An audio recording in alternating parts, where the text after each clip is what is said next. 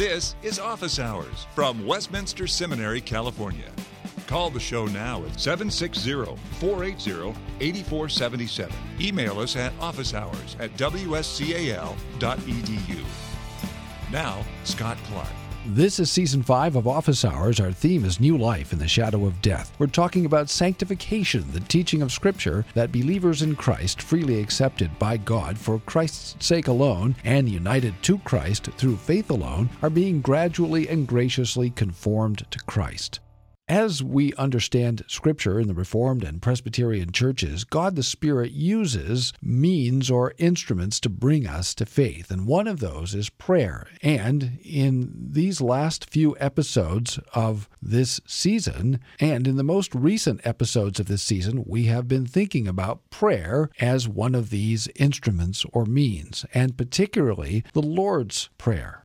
Joining us to walk us through the Lord's Prayer and how we should think about it, understand it, and use it is Dr. Steve Baugh, professor of New Testament at Westminster Seminary, California. Steve has taught here since 1982 and is the author of several articles, two Greek grammars, and he's a contributor to the Zondervan Illustrated Bible Background Commentary. All these and more are available through the bookstore at Westminster Seminary, California, wscal.edu slash bookstore. This is part two of our discussion about the Lord's Prayer. As you and I are talking, there are a lot of people in the United States and elsewhere who are looking for work, maybe in between jobs. And that's a source of tremendous uncertainty and doubt and fear. And Yes. again, the temptation may be to sort of fold in on oneself. Right. And what the believer needs to do is to do the opposite and go to the Lord and say, I am frightened. I'm nervous. I'm uncertain. Lord, help me. Grant me a measure of confidence and peace as I seek to fulfill my vocation in this world and to do the things that are necessary. If I could interject something personal at this point, people think that because we work in an academic environment, we're in an ivory tower and don't really have to worry about these things. But I think your audience should know that both you and I are speaking from a lot of personal experience here. I have 13 years of higher education that I paid for myself. And there were a lot of times when I was wondering if I was on the right track and, you know, how we were going to pay our bills. Lord, how is this all going to work out? Yeah, and what's the outcome of all this? It was not clear to me even to the end until I uh, wound up here in God's good grace. And still, day by day, you know, we're dependent on the providence of God and His sustaining mercies. And Yeah, we've been led through those temptations. We all, every believer has trials and temptations of life, which are designed to refine us, to drive us back in faith in Him, and show that He's faithful, to remind us that He's faithful. We've seen it ourselves. And so we come out of that more confident in our faith that He is our Heavenly Father who loves us and will care for us, as Jesus teaches us. Now we keep praying this because you never know what's going to happen to you today or tomorrow. We walk by faith, and, you know, tragedy could strike us, any one of us, and does. So we walk by faith in our pilgrimage. And this is a very practical prayer in verse 11 grant to us our daily bread. And then in the form in Luke 11, it says, day by day grant us that bread we need day after day. And i think it i think the lord delights to show his faithfulness that day by day he's going to provide for us. Every day day after day after day. He doesn't forget us. It's not like he goes to sleep and oh i'm sorry i forgot about your needs this week. I'll give you double next week. You know he, he just doesn't do that. He never sleeps or falls into a trance or something. You don't have to wake him up. Isn't that elijah you know the priests of baal have to clap and shout to wake up their God. The next petition is just as practical. Forgive us our debts. And Matthew even puts it in a very sort of earthy, practical way. Forgive us our debts as we forgive our debtors. And so, just as we're tempted not to uh, go to the Lord with our practical needs, it's an equally great, maybe greater temptation not to go to Him and to confess our sins. Because debts here is a metaphor, right? Yes, For our transgressions. that's right. What does it mean to go to the Lord and confess our sins? For example, earlier I mentioned Daniel 9 as a, a, paradigm or as a model for confession of sin. It's a very good question. It drives you back to 1 John chapter 1 where we're told to confess our sins and the form there it makes clear that we have to continue to come back and when we sin to confess them It shows a number of things. It shows one that we still are in this age and struggling with sin. So this prayer is a declaration of the Lord. Forgive us. We are devoted to turning from sin and to ourselves sanctifying your name because we are your followers. And when the world looks at us, they see you. So may your name be sanctified in our lives as we turn away from sins and live uprightly before you. It is an acknowledgement that we're dependent upon our Father for the forgiveness of sins, not on our works. Notice that we don't substitute Forgive us our sins because we've forgiven, or forgive us our debts because we forgive those who have sinned against us. It's as we do that. It's third, a reminder that Jesus calls us to be like him and be like our Heavenly Father, which is actually how chapter 5 ends in the Sermon on the Mount, Matthew 5. You will be perfect as your Heavenly Father is perfect. So we imitate our Father by forgiving others, just as He forgives us. So it's a reminder to us, at which we remind ourselves before God in prayer, that we are to be forgiving people like He is. We're to grow in our imitation of Him and be like Him as one who extends forgiveness freely because of Christ. And then finally, it really expresses our dependence upon Christ for the forgiveness of our debts. They're not because we've done anything, but in faith we offer this prayer expecting Him to forgive us. And in Christ, all of our sins are forgiven. But we live on earth and we need to daily come back to the fountain of our forgiveness of Christ. You're listening to Office Hours from Westminster Seminary, California. And so, first of all, then we have to know what sin is, and we have to know that is the transgression of the law of God or any want of conformity unto, as we say in the Westminster Standards, the law of God. So there's an objective standard by which sin is measured. It isn't anything that anyone says. In other words, people can't just make up a moral standard and then say, well, you've broken that, therefore you've sinned. And yet there is a standard, God's law, summarized in the Ten Commandments and summarized for us in Matthew 22, 37 through 40. Love the Lord your God with all of your heart, soul, mind, and strength, and your neighbor as yourself. On these two commandments hang all the law and the prophets. So we have a standard and we have a definition that is transgression of that. And then Jesus here, our Lord, seems to assume that we know when we've sinned, which is sort of interesting. It means that when we go to Him, we go to Him with a consciousness of our sins. This petition assumes that we know what sin is and we go to Him with a consciousness of our sins. And then in our confessional standards, we make a distinction between a general confession and then a particular confession of particular sins. That's a good distinction. As a Christian who prays, what is your experience of confessing particular sins? I have the sense as a pastor and talking to believers that sometimes this is a struggle. Why would it be a struggle? Maybe you could ask the practical theology people that. okay. It would only be a struggle if you don't believe you've sinned, maybe, or you're not aware of your sin. Why don't you answer the question? So, Dr. Clark, why is it that some people are reluctant to confess their sins? Don't you think it's something like the reluctance to ask for help? The admission of weakness, of need, of need, of frailty, and perhaps even to some degree fear, which then gets us back to our initial address of the Lord, our Father who art in heaven. Sometimes I think it's tempting to see God as a judge, and so much so that we're afraid to come to Him. Isn't that why in the history of the church people have set up additional mediators? Yeah, someone who is a lot kinder and more accessible, you know, a saint that you imagine can intervene for you. Well, we haven't someone to intervene for us. It is Jesus who can sympathize with us, Hebrews 2, because he's been tempted in all ways that we are, yet without sin so he can be a sympathetic a high priest who can relate to us and intervene for us and provide an effective intervention, namely his blood. It was God the Son standing there in the presence of the disciples who told them, who taught them to pray, Forgive us our debts, or forgive us our trespasses, as we forgive those who trespass against us. And still stands at the right hand of the Father intervening for us in his incarnate person. So as we go to the Father to confess our sins, we don't do so without an intercessor. We, right. and we're not on our own, as it were. Right. And if we are believing in Jesus and in his finished work, then we don't go to him as a matter of judgment or acceptance with God. We go as those whose sins have been forgiven, and yet who, as pilgrims on the way, continue to sin and struggle with sin and continue to need to acknowledge that before the Lord and repent of it and turn away from it and ask for grace.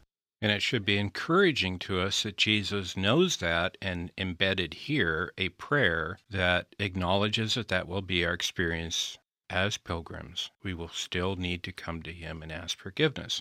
But then look at the last part of verse 12 as we forgive those who are indebted to us.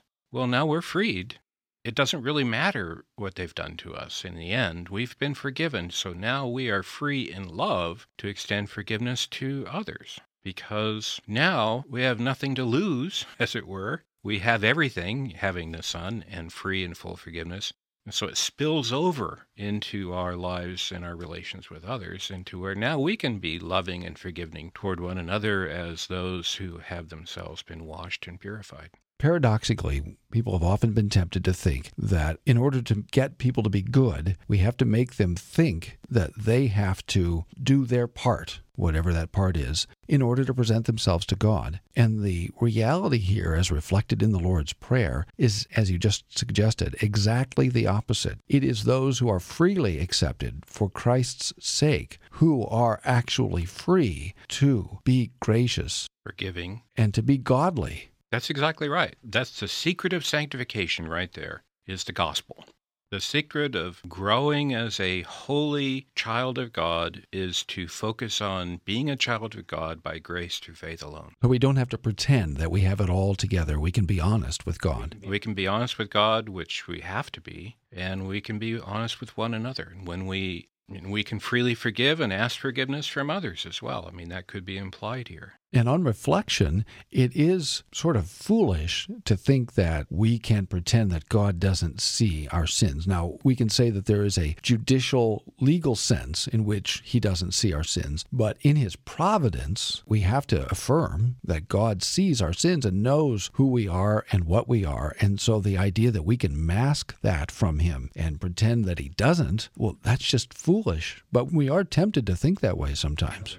There's a lot of foolishness in our thinking. I'm sorry, when you were saying that, I, I can't help but think, being a first century person, you know, my first thought is Zeus, the god of the Greeks, masking his adulteries with a fog so that his wife won't see. Yeah. So here's a God who is masking his sins by creating some sort of misty fog so that his wife won't see what he's doing. And that just strikes me as so childish. It's the blindness of paganism, right? Yes, it is. And so Jesus teaches us here that we can be open with God because he sees us, but also he is, you're always driven back to that. He is our heavenly Father, someone who loves us. You know, go back to verse 8. He knows your need before you ask for it, and then later in the Sermon on the Mount, and he, he'll take care of you. He cares for you. He, you are valuable to him. So you approach him knowing that, knowing that you're not inherently valuable, but because of his great love in Christ Jesus, he cares for you as a father does his children, tender and kind to all who fear his name. And he gets to the root of sin, doesn't he, in the next part when he says, Lead us not into temptation, but deliver us from evil, or sometimes the evil one. Both would be appropriate. Both make sense since this world is under the dominion of the evil one. Still, he has a great impact in those around us who are still lost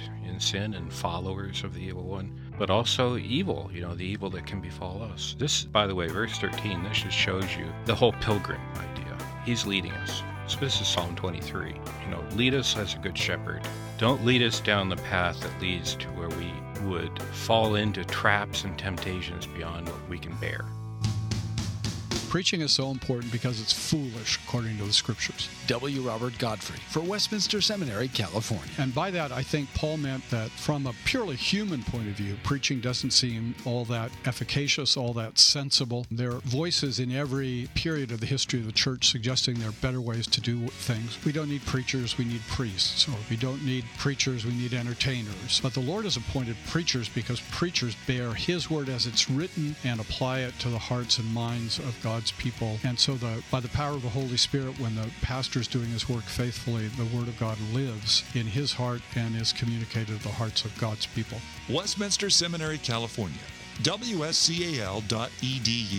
888 480 8474. Westminster Seminary, California. For Christ, His gospel, and His church. And Jesus knew something about directly facing temptation, about confronting it, and a potentially powerful and persuasive temptation took him up to a high place and showed him all the cities of the world and essentially offered them to him. And unlike us, our Lord looked at that temptation and looked at the tempter, the liar, and rebuked him and repudiated him using the word of God. Yep, he sure did. For us. And so we now are praying this because we're walking in his footsteps. With his help, in union with him, in his grace. And here it's also interesting, isn't it, that our Lord is so honest, if you will, so direct about the nature of sin. Yes. Forgive us our debts, and then lead us not into temptation. You know, James reflects on the nature of the relationship between temptation and sin. You know, we look at things, we think about things, we sort of play with them, we sort of toss them about in our minds, and then you know, before you know it, one thing leads to another, and sin has gestated and been born, and then we commit it. And so our Lord is getting right at the root of the whole thing here, isn't he? By addressing temptation. Yeah. But notice how the solution is not self help, three steps. Here's a magic potion. Here are some guaranteed words that I will give you that will turn away all temptation. But really, it's a reliance upon the Lord that He will guide us, calling upon the Lord to deliver us and to direct our steps that we may turn aside from these things with His help by faith. Now, in Matthew and in Luke, the Lord's Prayer ends here. But frequently, when we say it, as we find it in the, for example, in the Heidelberg Catechism and in the sort of traditional form in which we know the Lord's Prayer, there is a doxology appended to the Lord's Prayer. For thine is the kingdom and the power and the glory forever. Amen. Yes but it's not here in the English Standard Version. It's not here in our Greek text that you and I both have before us. So, how should we think about this doxology at the end of the prayer that we use? The doxology is not in our earliest Greek manuscripts of Matthew or of Luke. It is found in later manuscripts, and it's found in places where it seems pretty clear it was added for the sake of use in the church. And for that reason, it's probably best to think of those words as not in this text. However, I've never had a problem saying those words because they're biblical. If you want to see these words in their original form, it's the prayer of David as he's about to turn over his kingship to Solomon in 1 Chronicles 29, particularly in verse 11. Uh, most people extend it down to 1 Chronicles 29, 11 through 13. If I could read those words, yeah, English Standard Version. I'll read verse 10. Therefore David blessed the Lord in the presence of all the assembly. And David said, Blessed are you, O Lord, the God of Israel, our Father, forever and ever. And notice how there's a connection here, if I can interject this, a connection with Jesus' prayer, Our Father. So David says, Our Father. So you have a natural connection between this text and the prayer that Jesus taught in Matthew 6. Now, verse 11 Yours, O Lord, is the greatness and the power and the glory and the victory and the majesty, for all that is in the heavens and in the earth is yours. Yours is the kingdom, O Lord, and you are exalted as head above all. Both riches and honor come from you, and you rule over all. In your hand are power and might, and in your hand is to make great, and to give strength to all. And now we thank you, our God, and praise your glorious name. So, this is really a summary of that element in David's prayer is, was brought into it by uh, people using the Lord's Prayer in worship and combined with what the Lord teaches here. So, you know, what you're basically doing is combining two texts of Scripture that relate to one another in one place. I think you have biblical warrant for that. I think the apostles do that. Well, actually, the Gospel of Mark opens that way. He talks about, uh, as the prophet says, and he references Isaiah. But then the quotation is actually from several prophets. So he's combining text to show all of these words are really fulfilled here. Likewise, you have here bringing in these words from David's prayer into this prayer and making those words our own as well. Basically, because it brings to the conclusion the opening of the prayer focusing on the Lord's kingdom. So it has a kind of nice finish to it, as, as long as you realize that you're praying biblical concepts and words from another place in Scripture. Now, the reason why I don't have a problem with this is I don't think the Lord was saying, if you pray these words exactly, they will have a magical effect. Relative to the whole Lord's Prayer. Right. So instead, you see this as a model. We can pray these words, but it's not because they're magic. This gets into your initial question as we were talking, and that is should we pray these words exactly? I think we should, as well as expand on them on our own with you know, our own confession of particular sins, with our own requests beyond, you know, daily bread, and even extend the first part, you know, tell the Lord how we want His kingdom to come and all the glory we want to see accrue to Him, uh, you know, pile up for Him in this world and in the next. So I think we do both. We use this as a model for our prayers, but we also use this because, particularly in our weakness, you know, we want a kind of foundation for understanding and meditating and developing on. Because I think when you pray this particular prayer, as in the congregation that I'm a part of, we do pray this prayer every Lord's Day, and I find it very important part of our worship. It's where I and the whole congregation are praying out loud personally and not just mediating prayer of the pastor, but to hear these little five year olds reciting with me this prayer. It's the congregation in with one voice. See, we couldn't do that if we are all using our own our own words, but with one voice we're praying this prayer. And then you simply have to train yourself to concentrate on the words because they're familiar to us and we can recite it from memory. We tend to overlook the words, but you just train yourself to concentrate on what you're praying. And think about them. You're listening to Office Hours from Westminster Seminary, California. And this gets us to the whole question of catechesis, instruction. You mentioned five year olds. Well, this happens through what we call catechism or Christian instruction of covenant children who are taught the basics of the Christian faith. And historically, in a Reformed catechism, there are three things there is the Apostles' Creed, the Lord's Prayer, and the Ten Commandments. Those are the three basic parts of a Reformed catechism. And historically, our young people actually memorized those things as well as questions and answers about them in order to understand them. So, actually, learning this prayer is an important part of Christian development and I think we can even say of sanctification, of part of the process of being conformed to the image of Christ. I agree.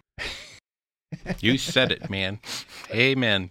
As we draw this two part series on the Lord's Prayer to a conclusion, help us to think a little bit about how the Lord's Prayer and prayer in general functions as a way that the Lord uses to help us grow in our Christian life and to become more like Christ. There are two immediate answers to that from just what we've spoken of in Matthew 6 here, the Lord's Prayer as appears here. The first is it orients our life to God's great project of the new creation, to the kingdom of God. It orients us to our life is part of a greater movement that has cosmic significance. People today tend to think of their lives as small, perhaps, and insignificant. Every believer including those five year olds and younger who are members of that congregation, are precious in his eyes and are part of a great movement of pilgrimage to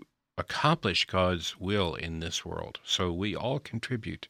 And the Lord's Prayer orients us to that. And so it reminds us what we're part of. A Christian church is not a country club, and it's not a self help group, and it's not a just a happy place with people of like mind. It is a place where God meets with us every Lord's Day, who calls upon us with his demands, as well as pours his rich blessings out upon us. And I think that leads into the second thing. He has demands upon us. And this reminds us of, for example, our need to confess our sins, to look to him, to rely upon him as pilgrims on the way.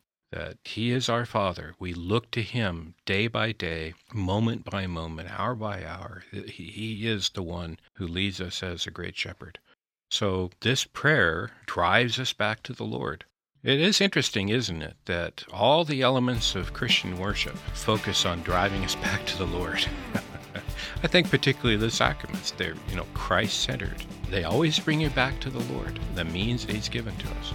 To grow in holiness is you start by looking at his holiness and what he's given us and all the rich treasure of grace. Thanks for listening to Office Hours from Westminster Seminary, California.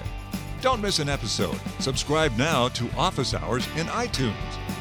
Find all the shows at wscal.edu slash office hours. Copyright Westminster Seminary, California. All rights reserved.